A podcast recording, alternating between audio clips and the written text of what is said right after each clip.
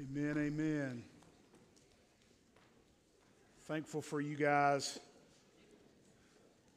that have given today. Thankful for those that are serving today, particularly in our children's department. I had an opportunity to be with our children this past Wednesday night, and uh, I'll be honest, it was glorious chaos.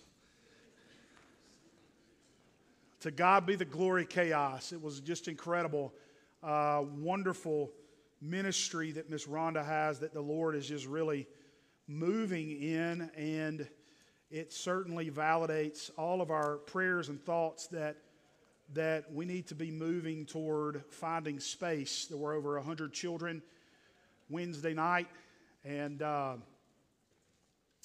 we have kids that are learning Bible verses in closets.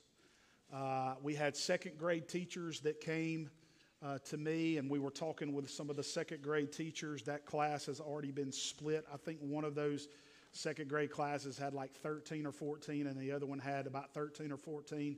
That's in second grade. Those classes need to be split again, just to be honest. It's very, very hard for a teacher to uh, teach one on one the word, uh, a scripture verse. It's an Awana is a is a scripture memorization program, so it's very hard. One on one teachers, you have two at a class, so two teachers have have one on one with kids. There's then there's ten behind them who are um, acting fantastic and just sit so quiet, right? And so um, I'm just telling you, the Lord is doing a work here. It's a wonderful problem to have, running out of workers and running out of space, but, but it definitely is a problem. Um, on March the 19th, that is a Sunday, uh, Brother Justin's going to present some numbers to you guys on what, uh, what a potential facility could look like here on our campus. Uh, it is completely rough draft, but, uh, but we've had a team that has looked at things for about a year and and uh, we, are working through some numbers right now. And you and I both know that numbers can change. And so, uh, so we're going to talk through that a little bit on March the 19th. We encourage you guys to be there for that. There's also in the foyer, uh, we are signing up for our small groups. So we're going to have three small groups that you can sign up for. Uh, three Sunday nights in March. That's all we're doing this time around. Normally, we go about eight weeks. This time around, it's three Sunday nights in March. We have three small groups. One of them is a marriage small group. I'm very excited about that. We have a couple of counselors that are coming in. One counselor from Wellspring is coming in. His name is Bryce Landwehr, just a fantastic, sharp guy. Another guy that's coming, his name is Adam Calvert, a very sharp guy as well. And Joe Frederick from Grace Life will be, be with us one of those Sunday nights. That's in our marriage small group. We have a general Bible study that is going to be downstairs in our student room that uh, Chris Thomas is going to lead. And then we have a financial group uh, class that Lance Northcutt is going to lead. And so you can sign up for those groups out there, three groups. Six o'clock, it'll start the first three Sunday nights in March. Uh, we'll, we'll coordinate food and we'll fellowship after those classes together as a church family. I encourage you guys to sign up uh, and be a part of this. Uh, Ephesians chapter number five is where we're going today. Ephesians number five. My wife is in the nursery, so she told me to be fast today, not to be long. And uh, Ephesians chapter number five is where we're going today. We're in a series entitled Life Together, where we have focused on relationships that God has placed us in within the church. Uh, we've spent several weeks focusing on the body of Christ and, uh, and our relationship together that Jesus is the Son of God. Jesus is the Son of God. This morning at Mud Creek Baptist Church, love those people there. Um, had a wonderful time with them, worshiping with them. They're our brothers and sisters in Christ. And, and, and I talked about Jesus dying on the cross and, uh, and him saying, Hey, John, take care of my mother. And it, and it just uh, blows my mind. It fills my heart up with so much just wonder and joy and, and, and mystery to see Mary there experiencing everything that she experienced, watching her son die on the cross. it, it is a, it is a, um, it is a uh, uh, controversial statement to make and to claim in this day and age, but Jesus is the Son of God, and He is why we are here. He is Lord, and He is the head of the body, His church not just Union Hill, but the church across the world, encompassing many, many, many denominations. Uh, Jesus is the head of the body, and we are his body. We are growing. We are his representation on the earth. Uh, we are uh, we are his hands, his feet, and the gospel is lived out through us where we work, where we live, and where we play. Think about that. Where you work, where you live, where you play. The gospel has the power to not only change us personally, but to change the world in which we live in. I believe that.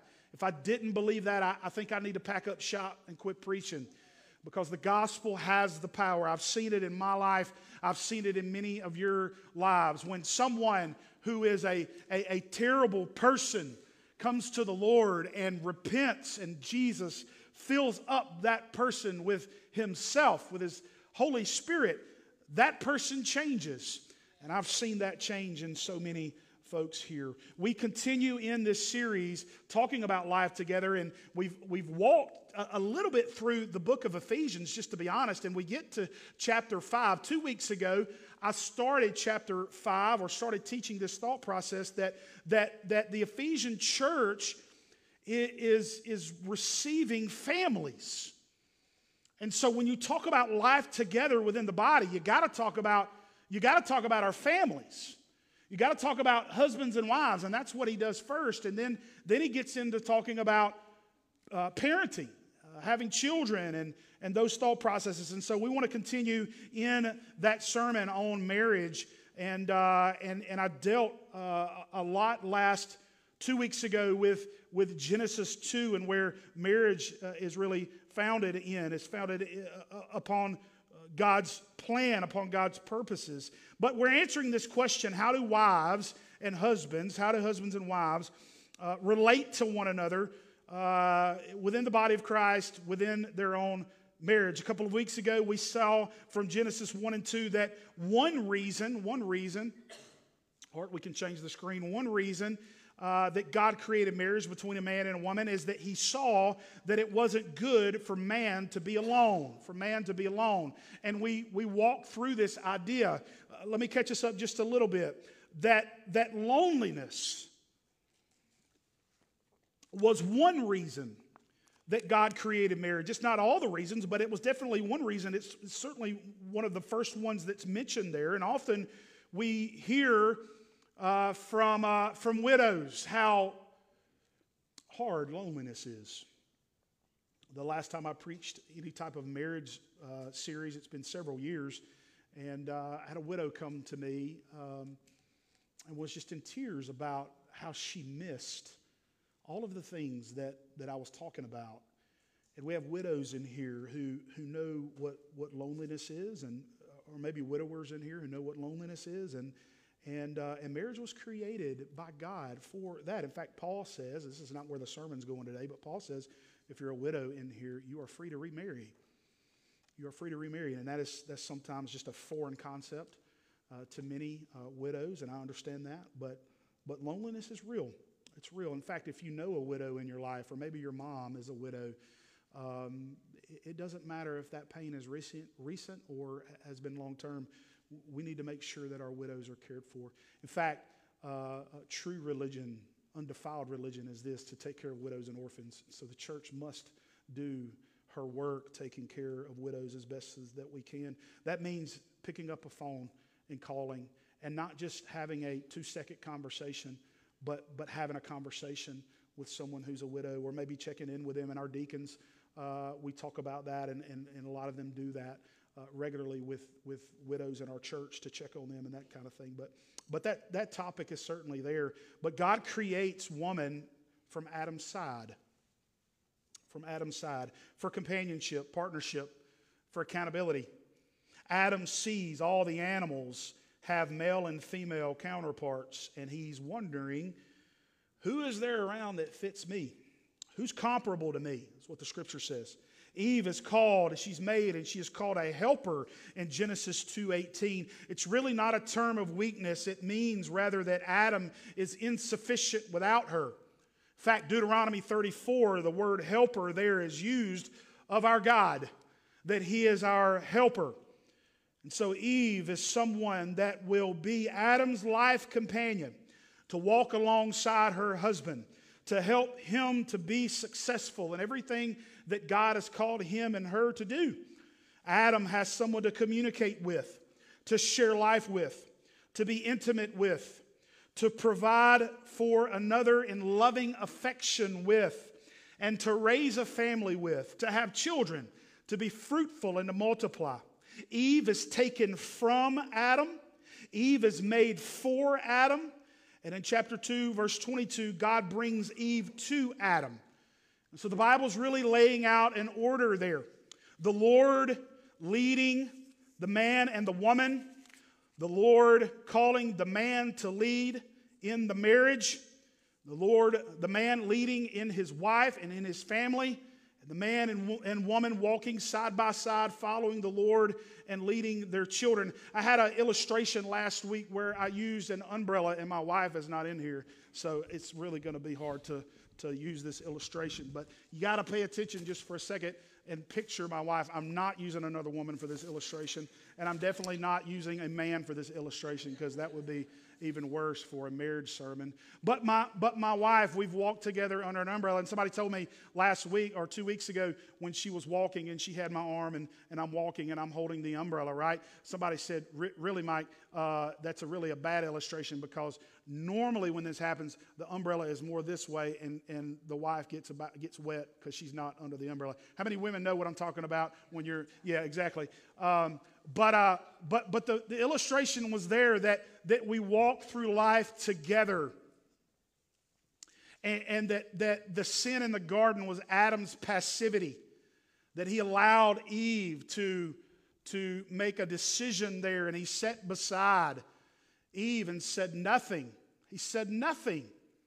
And so when the sin came through Eve, God showed up at Adam's doorstep first.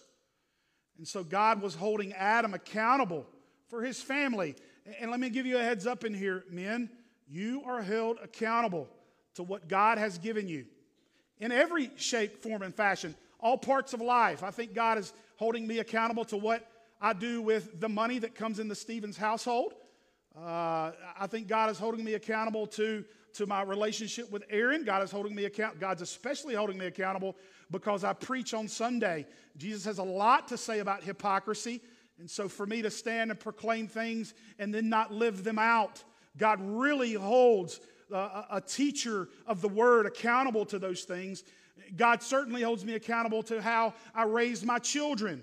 Uh, to, uh, to, to nurture them in the fear and admonition of the Lord. God's holding me accountable to all of this, to all of this. And so uh, here was the illustration, and we walked together through life, right? And so um, I think that is a wonderful illustration. And then under this umbrella, we fall under the umbrella of the Lord, under His umbrella. This is how we're trying to do. And let me just give you a heads up everything that we're talking about,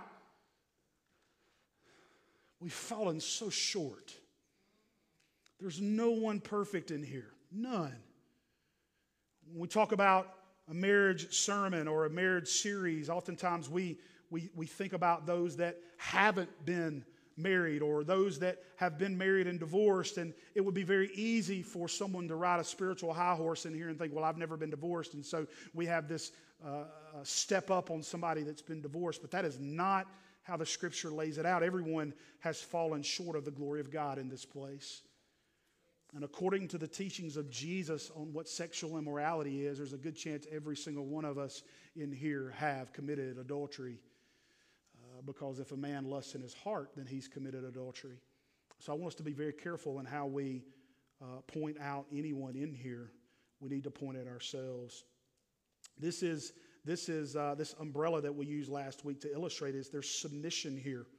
There's submission here from the wife, there's submission from the husband. There's submission in the text in Ephesians 5, verse 21, from, from man and woman. In fact, everyone in here submits in some shape, form, or fashion. I'm submitting to a church. Uh, the, the idea of submission is to, to make yourself low, to condescend. This is exactly what Christ Jesus does when he leaves heaven. He condescends, he makes himself low and he serves. According to Genesis chapter 1, one reason is for loneliness. Not the only reason, but one reason. Another reason is children. Not talking about that today. Another reason is affection. There's joy in affection. It's okay to say amen there. There's joy in affection. And that is one reason that God has created marriage. But the Ephesians passage in our text gives us another reason that marriage was given by God to be a picture of the relationship between Jesus Christ and the church. We specifically see that in verse 32. We read this whole text. Uh, last time we were here, we read, I think, verses uh, 21 all the way to 33. If you look at verse 32 with me, though, this mystery, when Paul talks about wives submitting to their husbands, husbands love your wives as Christ loved the church. Uh, we get down to verse 32. Paul is, is addressing all of this. He says, This mystery is profound. You think, Paul? yeah, we're, we're struggling. We're wrestling to know exactly what you mean by a lot of things. And, uh, but he says this mystery is profound, and I'm saying this, saying that it refers to Christ and the church. So there's a, a greater message that Paul is preaching here than husbands and wives. And what he's doing is he's saying that marriage is created to show what the gospel looks like, what the relationship is between, between uh, husband and wife should look like the relationship between Christ and his bride, the church. That, that relationship is going hand in hand. And, and, and what Paul is getting at, and he goes right back to Genesis a man shall leave his father and mother. And so this thing keeps going back to Genesis. Anytime Jesus teaches on marriage, he goes back to the original standard. A man shall leave his father and mother and, uh, and hold fast to his wife, and the two shall become one flesh right? And so this keeps going back to the Genesis standard here. And so what Paul is doing is he's relating marriage to this relationship that the church has with Jesus, that you have with Jesus. Our marriages become an evangelistic picture of the gospel. I often tell couples in premarital counseling that your marriage is going to be one long sermon preached to the world of who Jesus is. Not a boring sermon. I've preached boring sermons before, right? I have. I've been in boring sermons before. But marriage is one long sermon that'll make Jesus look beautiful. Particularly in this context, because Paul talks in chapter 4 about being, or chapter 5 earlier in the text, about being filled with the Spirit. And when we're filled with the Spirit, which is the way Christianity works, you can't walk with Christ without being filled with the Spirit. And so, as we're filled with the Spirit of the, of the living God, He enables us to do these things like walk in Christian marriage.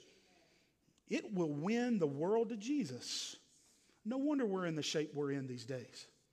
The divorce rate is 50%. It's been 50% for a long time, but actually, the statistics are lower for those that are in church those who are attended to church, not professing nominal Christians, but those who are committed to Christ. Those statistics are very uh, are much lower on divorce. The gospel in your marriage, in our marriages, has the power to win our children to the Lord. There is no greater gift you can give your kid than a Holy Spirit joy filled marriage. Have you ever thought how you treat your husband or how you treat your wife has the power to either win your children to Christ or push them away from the Lord?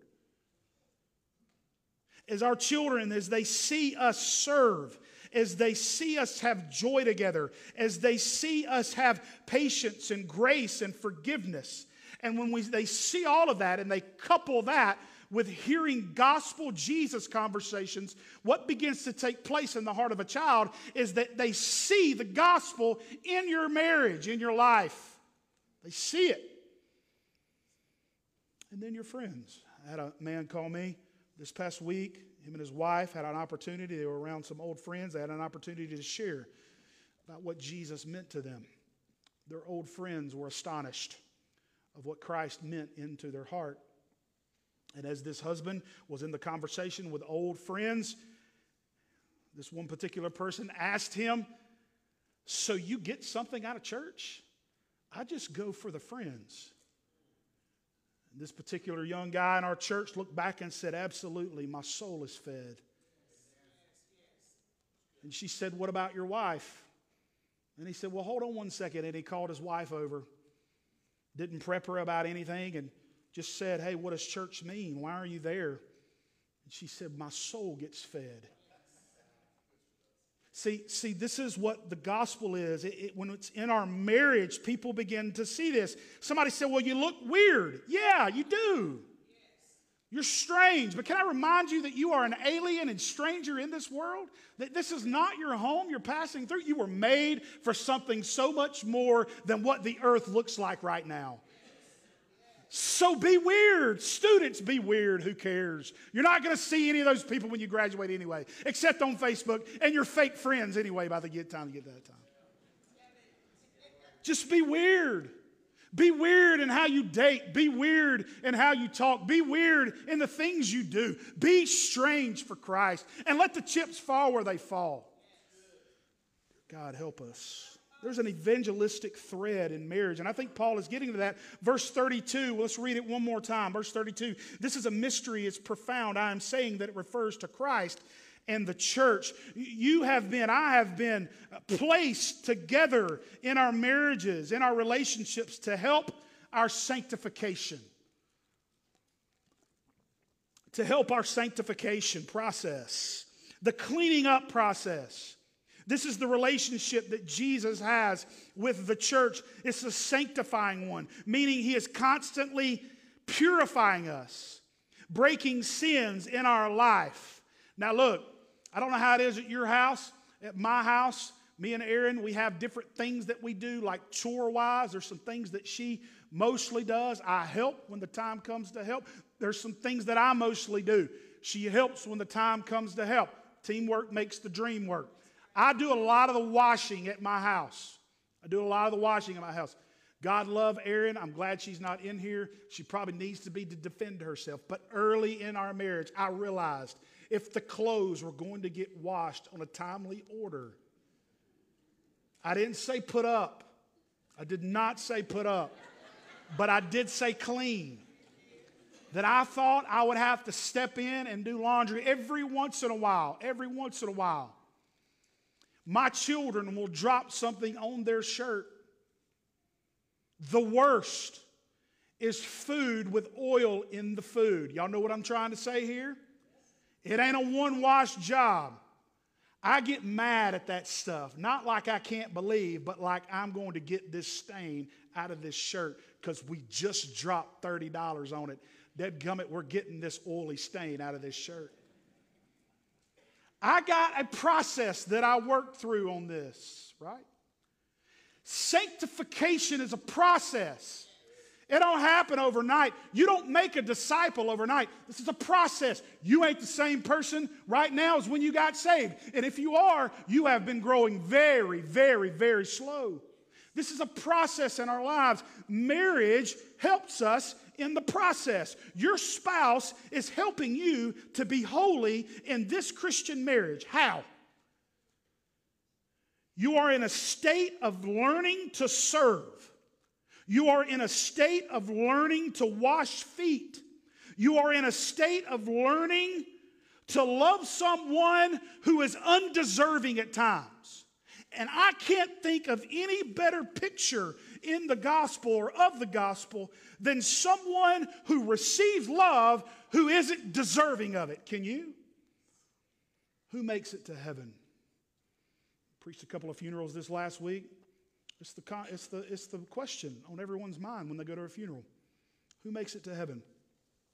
Easy. Easy. Those who've trusted Christ. Easy, right? Yes. But from this faith flow actions. This, this heaven that we will be in one day. The, those that are there, they learned to serve God on the earth. They, they learned to forgive on the earth. They, they learn to live in thanksgiving. They learn to consider the needs of others. They learn to operate in prayer. They, they learn this. It didn't happen overnight. This is a learned process. They, they learn to operate in Matthew 6, verse 14, where Jesus says, If you forgive men when they sin against you, your heavenly Father will also forgive you. Those that are in heaven through Christ, through trusting Christ, learn to operate and to live out these things in their life. So, watch this Marriage is accomplishing this in your life right now. As you learn to love your spouse who is undeserving, you look more and more like Jesus every day. Every day. You say, Well, you don't know my spouse. It's very hard for me to love them. It very well may be. But I promise you, you are just as hard to love. What's the problem in all this? Sin. Sin, sin in our hearts, sin in our selfishness, the outside attack on marriage that is certainly real in our society and our culture the curse of sin, this is what Powers was, was speaking toward this morning, preaching toward this morning in worship, is that one day we will not have the curse of sin in our life, but sin and selfishness make all of this so, so difficult. I told you a couple of weeks ago that often marriage is not, eh, that, that marriage is not often 50 50, rather it's 70 30. And oftentimes it feels like you're giving the 70% and your spouse is only giving the 30%. The real problem comes in, and that's how marriage looks like oftentimes. The real problem is, is if you're giving the 30 and you never get out of that. It would create a lot of frustration and a lot of bitterness, a lot of resentment.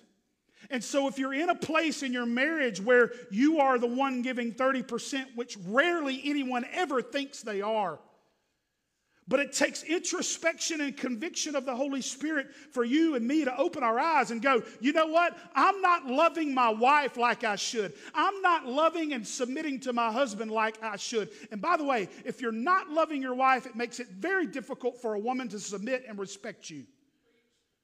And that works the other way around. It's this circular thing that's going on and can only be done in the power of the Holy Spirit. And, and, very few of us ever think that we're giving the 30%. Most of us, we really think too highly of ourselves that we're really giving the 70%. So we need God to open our eyes. And if you're in this place and you feel like, you know what, my marriage is not right, run to Christ. If you're a man in here and you feel like that your marriage is not right, you are held accountable to God to be the one to have the conversation. Quit waiting on your wife to sit down with you and go, hey, we need to talk. There's a problem. It's not her job. As a Christian man, it is your job to have the conversation. Sit down with your wife. And according to the book of 1 Peter, sit down with her in gentleness and understanding. She's fragile. She's fragile like an expensive vase that must be taken care of. And your tone of voice in that means everything. I'm speaking this. Ask my staff, ask my wife. I have the, ask some of you guys. I have the worst tone of voice at times. The worst. And so we sit down together with much grace, with much love, with much patience. But men, we are called to be the manager spiritually of our marriage. And if we aren't, then you are letting your wife do that. And it's not the way God intended or called for it to be. Women, if your wife, if your women, if your husband is not the spiritual leader of your household, then you press on because your children need it. And you pray for him to catch up. But you press on leading your children toward Christ. John MacArthur says we have not had the best examples to model our marriages from. Marriage has been attacked to become the sacrificial lamb of the sexual revolution, the homosexual revolution, and the women's liberation movement. And basically, what all of that boils down to is that marriage has become taken so lightly today, and everyone has become so independent that even making statements like this, are you ready? Women, there is no greater calling in your life than to give your life towards your husband and your children. That is controversial. Can you believe that? Men, there is no greater calling in your life than to love and to serve your wife and to give your life for your family. There is no greater calling in that in your life. The Jews allowed divorce for anything, cooking a bad meal. Can you believe that? You could get a divorce, write your wife a certificate of divorce if she cooked a bad meal. That's how, that's how lightly marriage vows were taken in these days. The Roman law allowed a man to kill his wife if she committed adultery. But if he committed adultery, she could lay no hand on him, and there was no trial. That's Roman law. What's your point, Mike? My point is, is that the secular world has always taken marriage lightly. And if you really want to feel the weight of the teachings of the Bible on marriage, if you really want to feel the weight of it, then dive down into what divorce and remarriage looks like.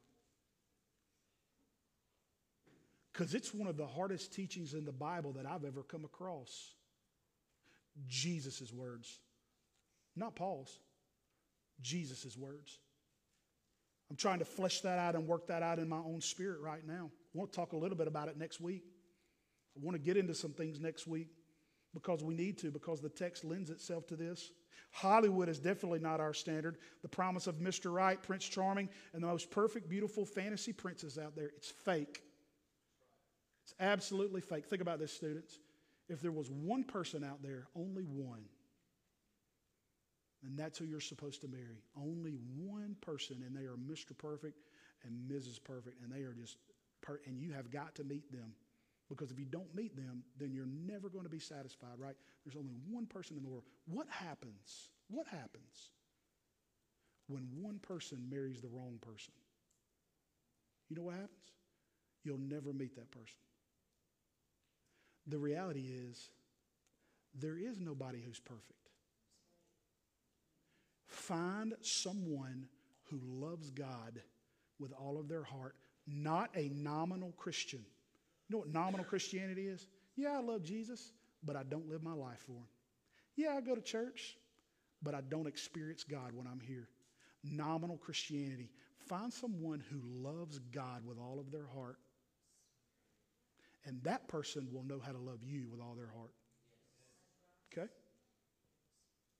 And here's the deal you're going to get married, and your marriage is going to be the hardest, most beautiful relationship that you'll ever have. It will be extremely difficult. And God has called you to love that person until death do you part. This is a very, very weighty issue. I tell my kids this the greatest decisions that they will have to make all revolve around relationships. Are you ready? Their relationship with God, who they choose to marry, and who their friends are going to be. And who you choose to marry is huge. It's huge. Do not, girls, do not choose a man that you have to feel like you have to walk around eggshells on, or he will be so mad at you and will be furious with you. Do not choose that man. He will be like that for the rest of his life. You do not want to be in a marriage where your husband is constantly angry with you and is a complete jerk all the time. And if I'm describing a man out here, get right with Jesus. I'm describing myself sometimes. I've looked at myself in conversations with my wife and said, I'm a complete jerk right now, and I apologize. This is a huge decision that you will make one day. Do not make it lightly. Do not make it lightly. The Kardashians are certainly not our standard for marriage. And then it's the very Hollywood people who make the movies which fill our mind up with what marriage is supposed to be like. They ain't even got a clue.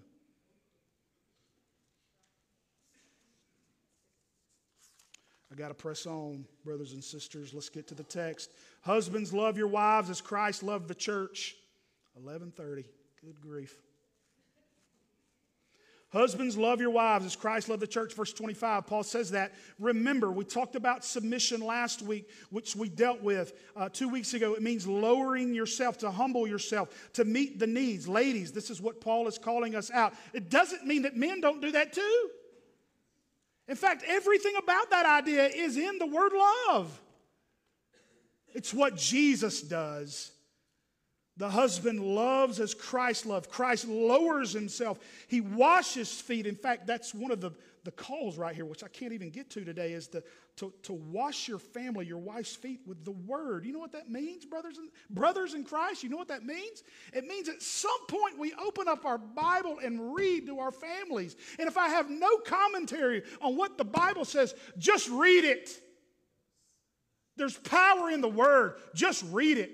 Get to the dinner table, men, with your family and open up a text that you've thought about on Monday and Tuesday and Wednesday and get to the dinner table on Thursday and just open up your Bible and don't have anything to say about it other than, I've just thought about this passage. It's just been on my heart. Let me read it. Read it. Y'all got any thoughts about it? There's none because it's completely awkward at this point and go, then let's pray and bless the food. You know what you've done? You've led your family.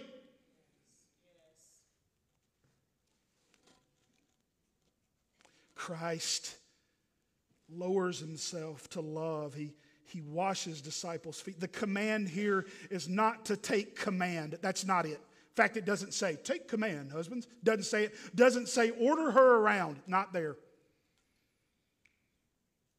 It says, love. The husband is asking himself constantly, how can I make my marriage a place of rest? The husband is asking himself, How can I make my home a, a, haven for peace for my wife and my children? The husband is asking himself, How can I, best as I can, meet my wife's needs, knowing that only God can meet her needs, but he's placed me here. Lord, how can I meet Erin's needs the best that I can? So, biblical leadership becomes servant leadership. It's not domineering. It's not authoritative. Christ meets our needs. Christ protects us. Christ shelters us. Christ is gentle with us. Christ meets our spiritual needs. The love here in 1 Corinthians 13 is the word agape uh, in Ephesians 5 is the same word in 1 Corinthians 13. It's agape. It's, it's, the, it's the, the, the type of love that is of the will, which means you choose this love. Even when you think you can't, God empowers you to be able to choose to love. Love is patient. Love is kind. It does not envy. It does not boast. It is not self seeking or rude. It is not arrogant. Here it is love keeps no record of wrongs. It does not delight in evil, but rejoices in the truth. It always protects, always serves, always perseveres.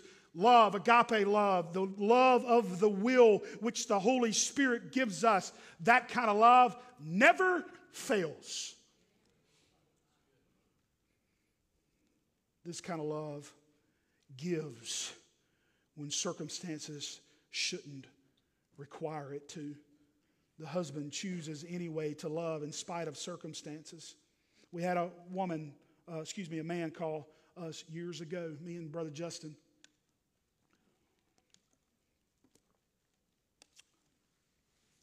And he called us years ago, and this is just a serious conversation. He said, Guys, he said, I'm getting divorced. I, am with, I'm with another person now, but I'm getting divorced. And and basically, the reason that I'm getting divorced is because my wife has deprived me from any physical activity for years. Is that as, as honest as we can get on a Sunday morning, right? It's real. So we're listening. And I think he was really expecting some sympathy for, for him. And we listened.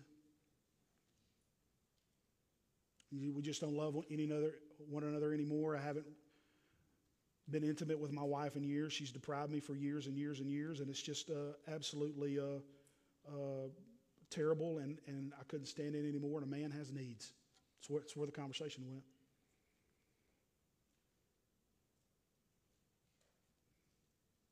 The conversation kept going, and it was, it's just crazy how, how much of a liar we are in our own hearts, how we can fool ourselves. Our hearts are idol factories. And, and here is this man in the same conversation, in the next breath, asking God to bless. What? We're listening. He says, What do you think that we should do? What do you think that I should do? And Justin looked at him or said over the phone, You need to go home and love your wife. But I'm not receiving what I need. And, and look, it's, it's, that's another teaching out of the text. There's another conversation out of the text. That husband and wife, They got they have some deep-seated issues that are that go way beyond him not getting intimate. There's, there's deep-seated issues, maybe some health issues there in her body, maybe some, maybe some bitterness. I don't know. But, but have a conversation. How about that?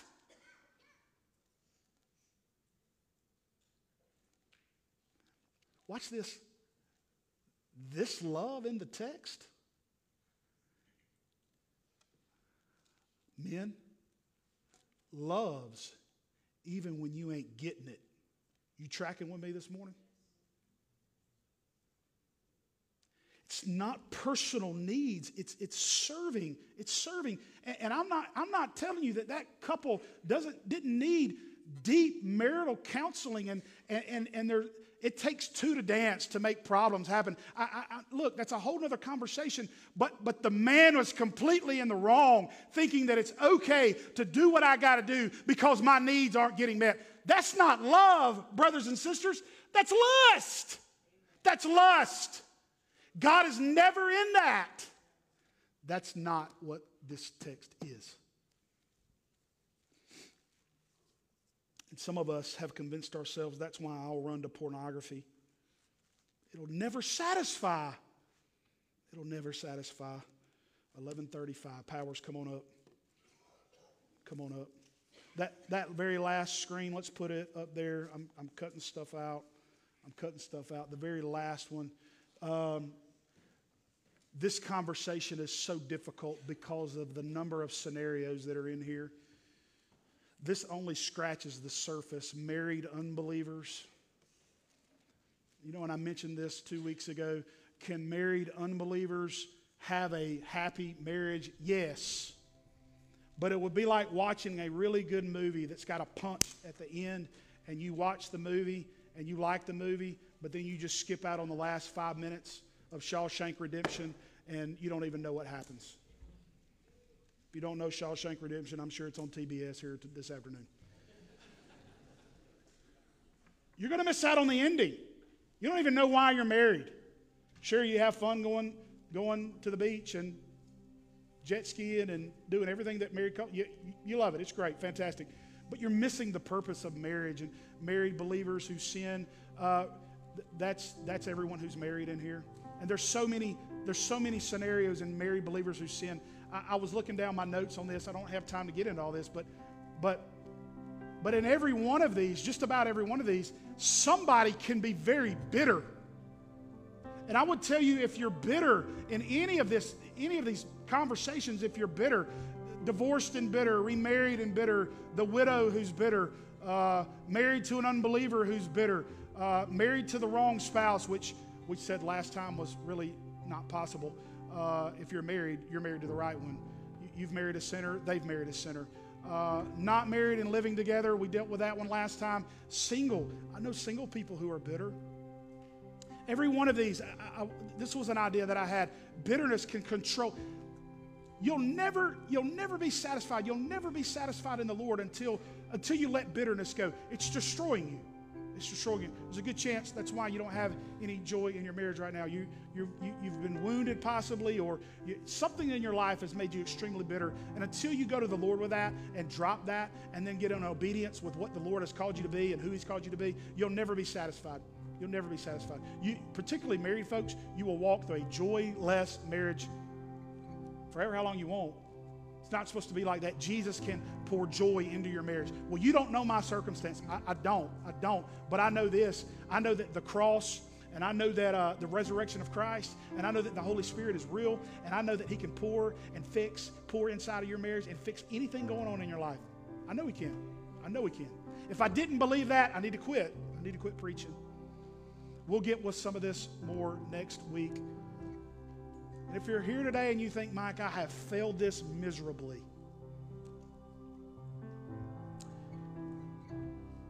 repent, run to God, confess,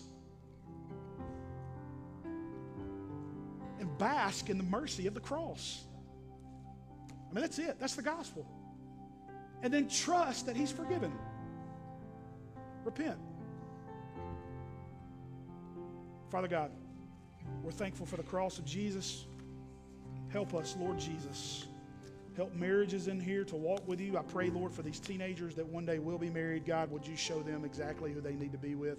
God, I pray that they do not find themselves in a marriage with a man or a woman who says that they love you, but really don't know you. And God, I pray you would reveal that to them. Help them, Father God.